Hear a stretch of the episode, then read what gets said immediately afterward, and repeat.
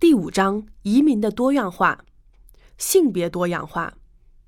最早的性别多样化发生在19世纪80年代后期的英国殖民地，有明确的策略鼓励更多的妇女自由地来到澳大利亚，能够平息男性移民主导地位，也能带来和谐的家庭生活。大多数新移民是那些在伦敦街头以卖淫为生、被鼓励离开英国的犹太女孩。为了防止女性在澳大利亚沦陷在卖淫的生活里，自由定居者卡洛琳·齐泽莫建立澳大利亚第一个职业介绍所，帮助女性找到她们合适的工作，例如女佣。很多人因此嫁给了他们的雇主。女性一直参与澳大利亚的劳动工作。不仅在早期，还贯穿整个白人定居史。在19世纪80年代，女人是不允许有职业生涯的。一个伟大的澳大利亚女性内利·阿姆斯特朗违抗指令，在艺术上取得了成就，冒险到法国寻求歌剧的职业生涯，并成为世界著名的歌剧演唱家。她的艺名是尼尔·莫巴尔。1902年。澳大利亚是世界上第一个女性可以有联邦政府选举权和被选举权的国家。在很多例子中显示，女性的工作也可以获得报酬。女性在男性参战期间担起了很多男性的工作，但这并不总是平等的。女性要努力地争取工作场所的平等机会。直到上世纪六十年代。女性结婚后就必须辞掉政府工作，尽管她们的工作是例如教学和护理等职业，它的灵活性和兼职是可以很容易的协商的。在现代，女性可以在澳大利亚所有的行业里工作，并和男性平等。在某些文化中，这可能是不同的。有法律保护女性在工作场所免受性别歧视和性骚扰。随着大批关于家庭暴力的广报播出，有人认为这可能在澳大利亚是个大问题。这些随着移民潮的出现是可能的，但是澳大利亚从法律和社会的角度都不能允许家庭暴力。近年来，相比男性，有更多的女性入学并从大学毕业。从联邦教育部门展示的最新数据显示，有百分之六十的大学毕业生是女性。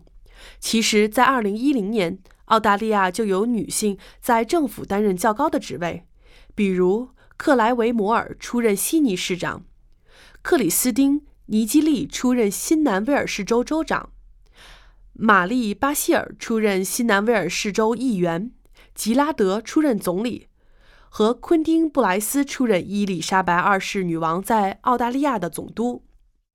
近期如何平衡工作单位的性别平等已经开始被赋予很大的关注，包括女性平等、留用女性员工、管理层和董事会的女性代表。从澳大利亚最大的证券交易所的上市公司到中小规模的企业，都要遵守制定的规则。有些澳大利亚的组织雇佣很多女性员工。例如，澳大利亚最大的银行英联邦银行，其中百分之七十的员工是女性。多元文化，淘金热。我们现在看到的澳大利亚文化的多元性始于十九世纪的淘金热。不同种族背景的移民来到澳洲，在维多利亚省寻找黄金。他们来自一百五十个不同的国家，多达十万人来到巴拉瑞特和本地沟。以及周边发现金矿和矿产的周边地区，墨尔本超越悉尼作为澳大利亚最大的城市，从二十五万人口增加到五十万人口，里面很多都是新移民。今天的墨尔本仍然拥有极大的多样性，大多数为新移民。墨尔本由于受到新移民的青睐，有充足的土地和从悉尼移居过来的人民。预计在未来的几十年内，墨尔本的人口将会大幅增长。淘金热的中国人，到一八六一年，中国人口正在茁壮成长，几乎占了维多利亚州近百分之七的人口。继英国人和德国人之后，中国人作为移民到澳大利亚的第三大人群。墨尔本的小博客街成为中国文化美食的商业中心，一直持续到今天。许多人寄钱给他们在中国的家人，这种做法仍然存在于当今的许多新移民。不仅是中国人，其他国家的移民也这样做。淘金热后，许多中国人成为园丁或农场主。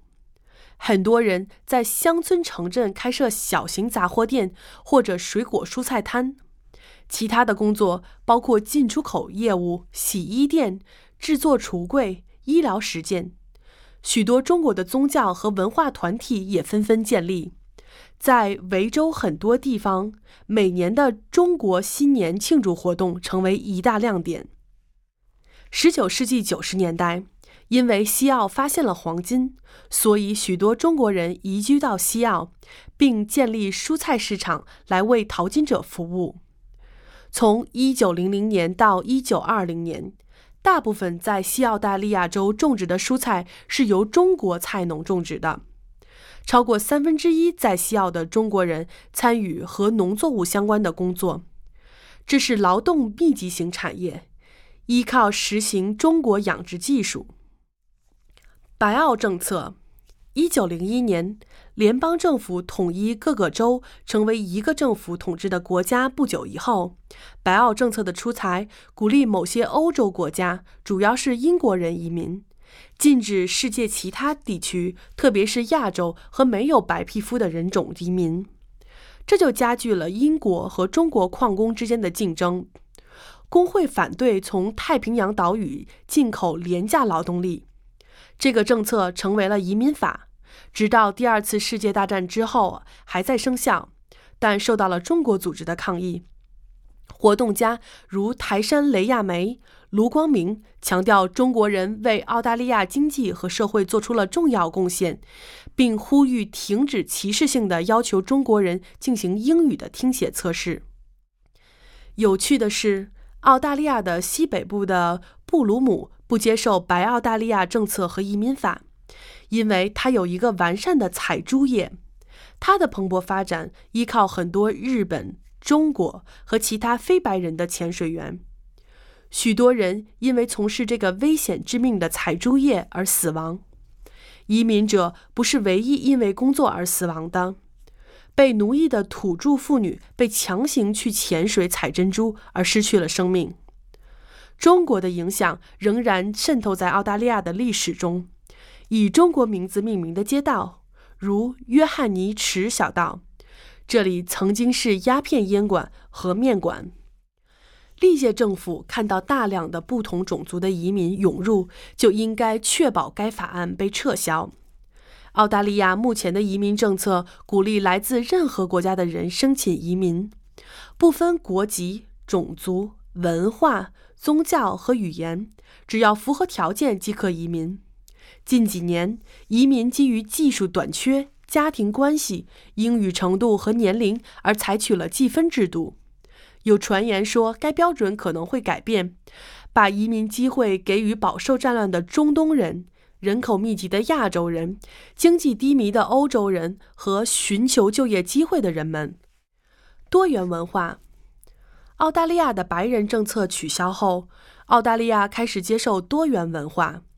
根据最近的数据显示，超过九百万的澳大利亚人，超过三分之一的人口是新移民，或者原先是原住民和托雷斯海峡的岛民，在海外出生被分开，包括其他祖先移民澳洲的人们，甚至包括第一舰队的罪犯。美食也是多样化的。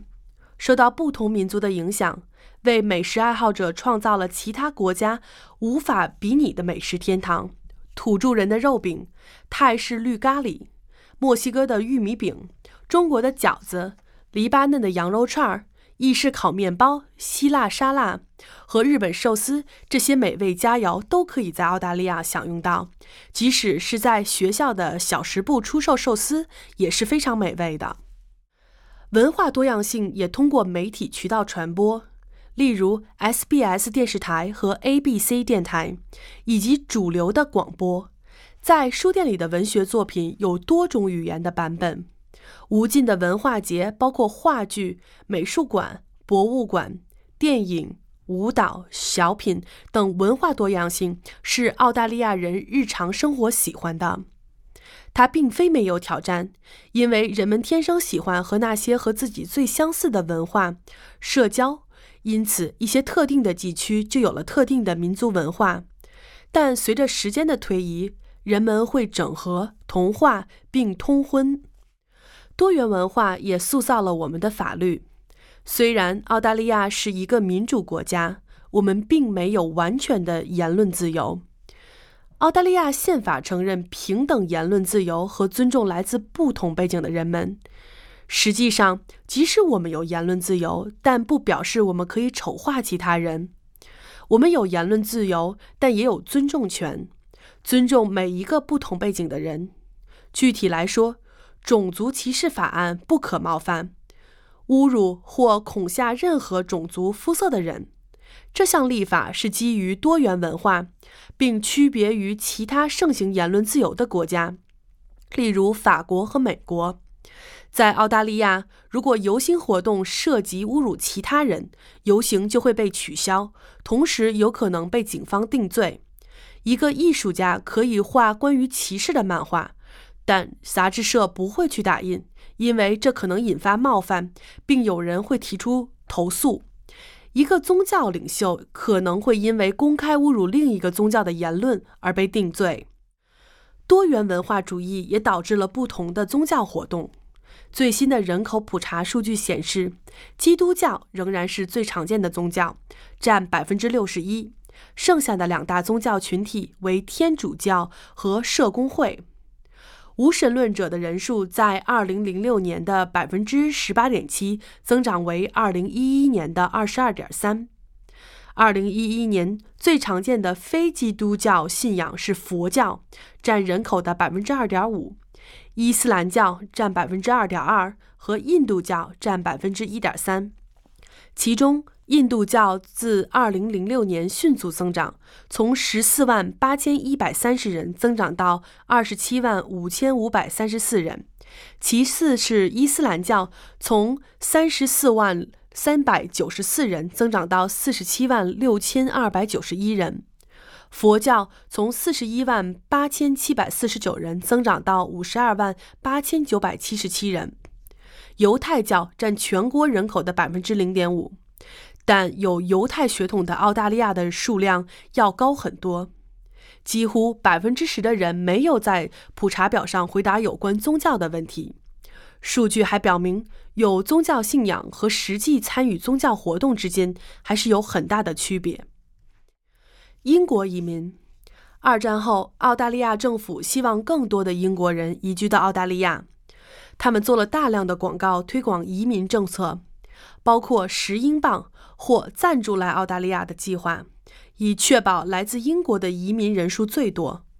从1945年到1975年，共有一百五十万英国人通过移民计划来到澳大利亚。有一个计划为十五万英国儿童在二战以后来到澳大利亚，直到一九六七年才被审查。这里很多的孩子。现在已是成年人，仍然记得他们在西澳和其他地方机构被可怕的虐待。实际上，这些孩子也被暂时安置在英国的机构，通常有寡妇其丈夫在战争中死去，或者必须去工作不经父母同意的人来照顾。因此，英国人满为患，把他们送到澳大利亚。这种做法满足了澳大利亚政府希望带来更多白人来澳大利亚的要求。一九八六年，玛格丽特·汉弗莱斯，一个英国社会工作者，调查一个女人声称在四岁的时候，她已经被英国政府送到了前往澳大利亚的船上。自从他解开这个惊人的秘密后，他一生致力于把这些不想离开英国、被送到澳大利亚的孩子们送回给他们在英国的家人。欧洲移民，二战后有两百多万移民从欧洲来到澳大利亚，有的被要求在恶劣的环境下工作两年，其他人移民是为了寻求一个更好、更安全的生活环境。澳洲政府对他们没有特殊的要求，只要健康、来自欧洲，而且不要太老就可以。在雪山计划标志着欧洲移民在澳大利亚战后发展起到了关键的作用。该计划雇佣了来自三十二个国家的雇员，其中包括来自欧洲、意大利、希腊、德国、克罗地亚的技工，而这些国家在几年前还相互作战。欧洲移民也填补了职业空白，这些职位包括煤炭和钢铁行业、铁路和船厂。以及水坝、桥梁、道路、房屋建造、学校和办事处，其他人在组装生产线工作。在澳大利亚的新生活，鼓励移民忘记他们的疾苦，继续前进。如果种族群体之间发生争执，领导者可以把他们遣返回国，这曾是一种有效的策略。今天，墨尔本是雅典之外有第二多希腊人的城市。有许多澳大利亚人受欧洲的影响根深蒂固。欧洲强大的影响体现在澳大利亚的文化和生活方式之中。犹太移民至少有八名犹太罪犯，也许多达十六个，跟随第一舰队来到澳洲，并在随后的六十年输送约一千名的罪犯过来。著名的故事人物费根雾都孤儿是根据一个真实的人物。埃萨克·所罗门跟随第一舰队来到澳洲的。今天，大约一百万澳大利亚人有犹太血统，许多犹太人放弃他们的宗教信仰通婚。移民地的非官方第一夫人埃斯特·亚伯拉罕就是犹太人。从那以后，就引发了犹太移民潮，许多犹太人在19世纪20年代自由移民到南澳。许多犹太人在澳大利亚取得了很大的成功，如约瑟夫·蒙蒂菲奥里建立了澳大利亚的银行，如今已不复存在。下一个移民潮就是淘金热，许多犹太人把自己当作商人支持淘金。十九世纪三十年代，很多俄罗斯和波兰的犹太人逃离破坏，移居到澳洲。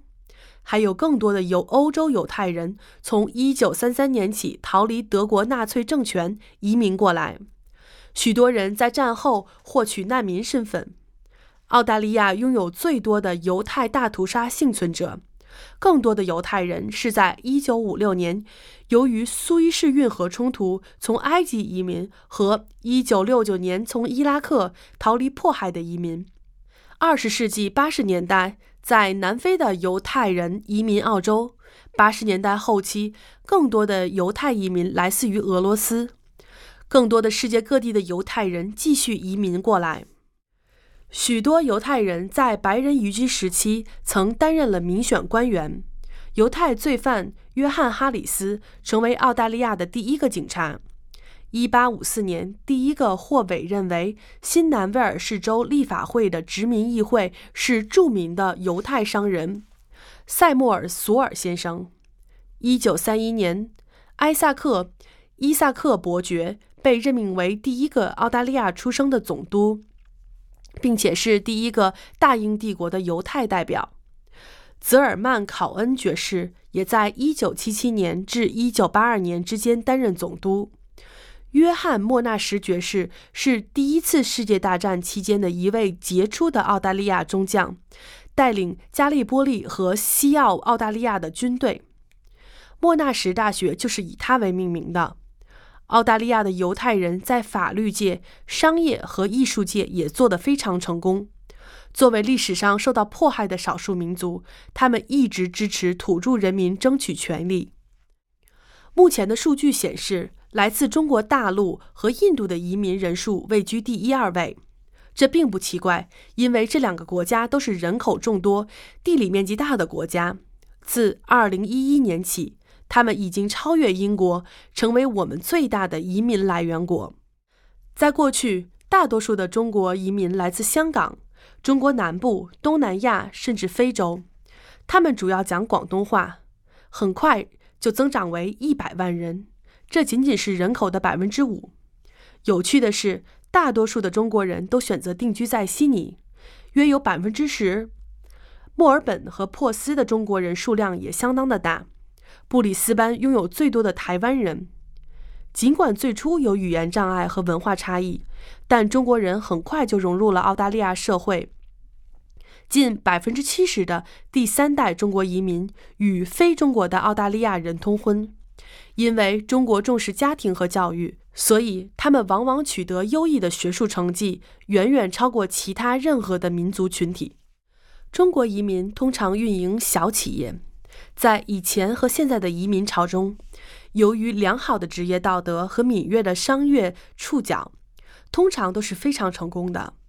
中国学生是去海外留学的最大群体，有些人甚至想留下来，移民到澳大利亚建立他们的新家。他们把白领的工作做得非常的好，特别是在卫生和商业领域。许多中国人也成功的跨越了两种文化的生活和工作。并定期往返于澳大利亚和中国，以及亚洲的其他地区。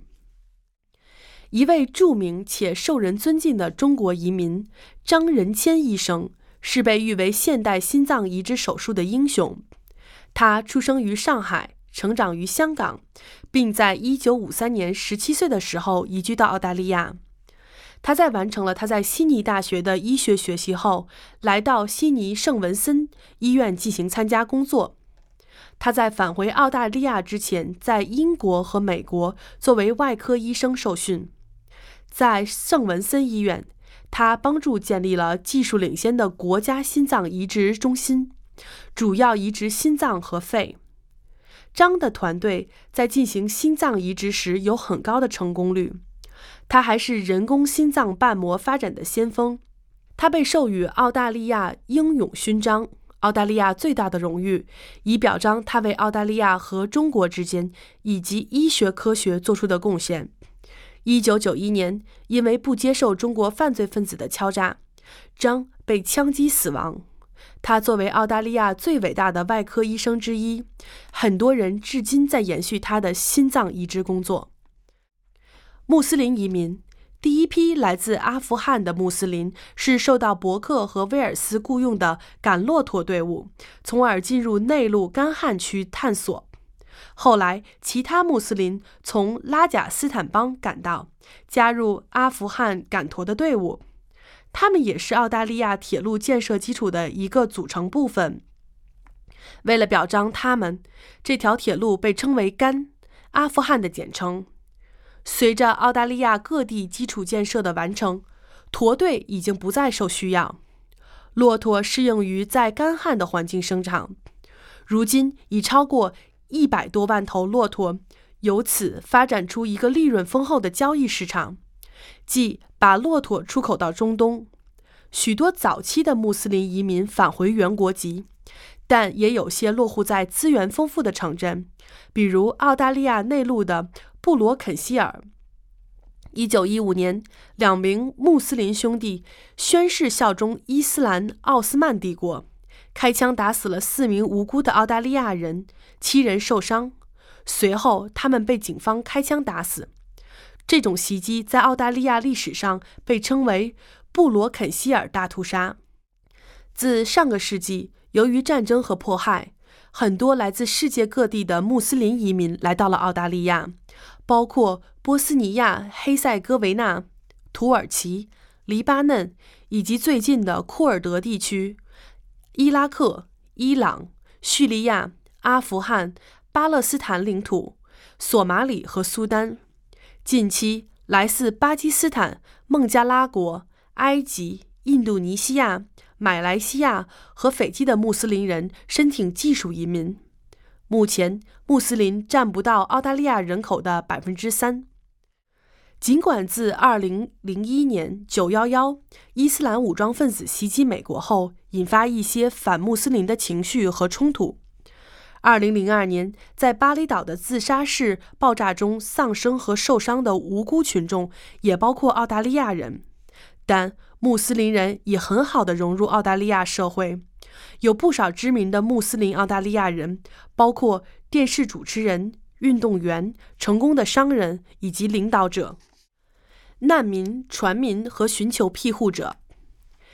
几十年来，很多难民通过政府协议定居在澳大利亚，尤其是帮助欧洲、土耳其、中东和智利在世界大战后免受迫害。在二十世纪七十年代早期，东帝汶和越南的人民坐船抵达达尔文的岸边，被称为船民。他们冒着生命危险，在泄漏的船只上航行，去免于被迫害。越战以后，更多的难民来到了澳大利亚，也使澳大利亚和亚洲有了更强的关联。二十世纪八十和九十年代的难民来自于柬埔寨、中国南方和越南。近年来，难民更多来自于库尔德斯坦、伊拉克、伊朗、叙利亚、阿富汗、巴勒斯坦领地、索马里和苏丹。许多政府计划和非营利组织帮助他们移居定居到他们的新家园。由于战乱，来自斯里兰卡和中东地区的难民船继续来到我们的海岸，但是有不到百分之五的小部分人群被定为非法入境。大多数非法移民坐飞机来，但却没有签证。近期政府出台的政策禁止船只靠近。企图抑制人口走私集团，保护难民不要冒着生命危险坐船来澳大利亚。他们会在纳鲁如处理来自巴布亚新几内亚和柬埔寨的难民的庇护申请。目前的政策在澳大利亚引发了极大的争议。澳大利亚继续接受来自许多国家的难民，比如阿富汗、伊拉克、叙利亚、苏丹和越南的难民。澳大利亚的难民和人道主义方案每年接收两万名的难民。澳大利亚安置难民的数量居世界第三，这基本意味着给难民一个新的永久的家园。美国、加拿大和澳大利亚接受了百分之九十的难民移民。事实上，按人口和国家财富计算，澳大利亚是世界上安置难民最慷慨的国家。但是，我们从战争冲突地直接接收的难民数量排名比较低，大多数难民逃往周边国家，如伊朗、约旦、巴基斯坦、中东刚果、乍得和肯尼亚在非洲的共和国，并生活在难民营中。德国吸收难民的数量也是非常的高，尤其是考虑到它并不是邻国。来自世界各地的人们来到澳大利亚，不仅在寻求工作或寻求庇护，同时也是对美好生活的向往，尤其是对他们的家庭。许多移民为了使自己的孩子能有更好的生活，都做出了牺牲。这也许是为什么家庭在澳大利亚文化中是非常重要的。我在想。澳大利亚人被认为工作非常努力，是否是受到了移民寻求工作机会并愿意努力工作的影响？移民者也表现出令人难以置信的坚韧和乐观，这也塑造了澳大利亚的文化。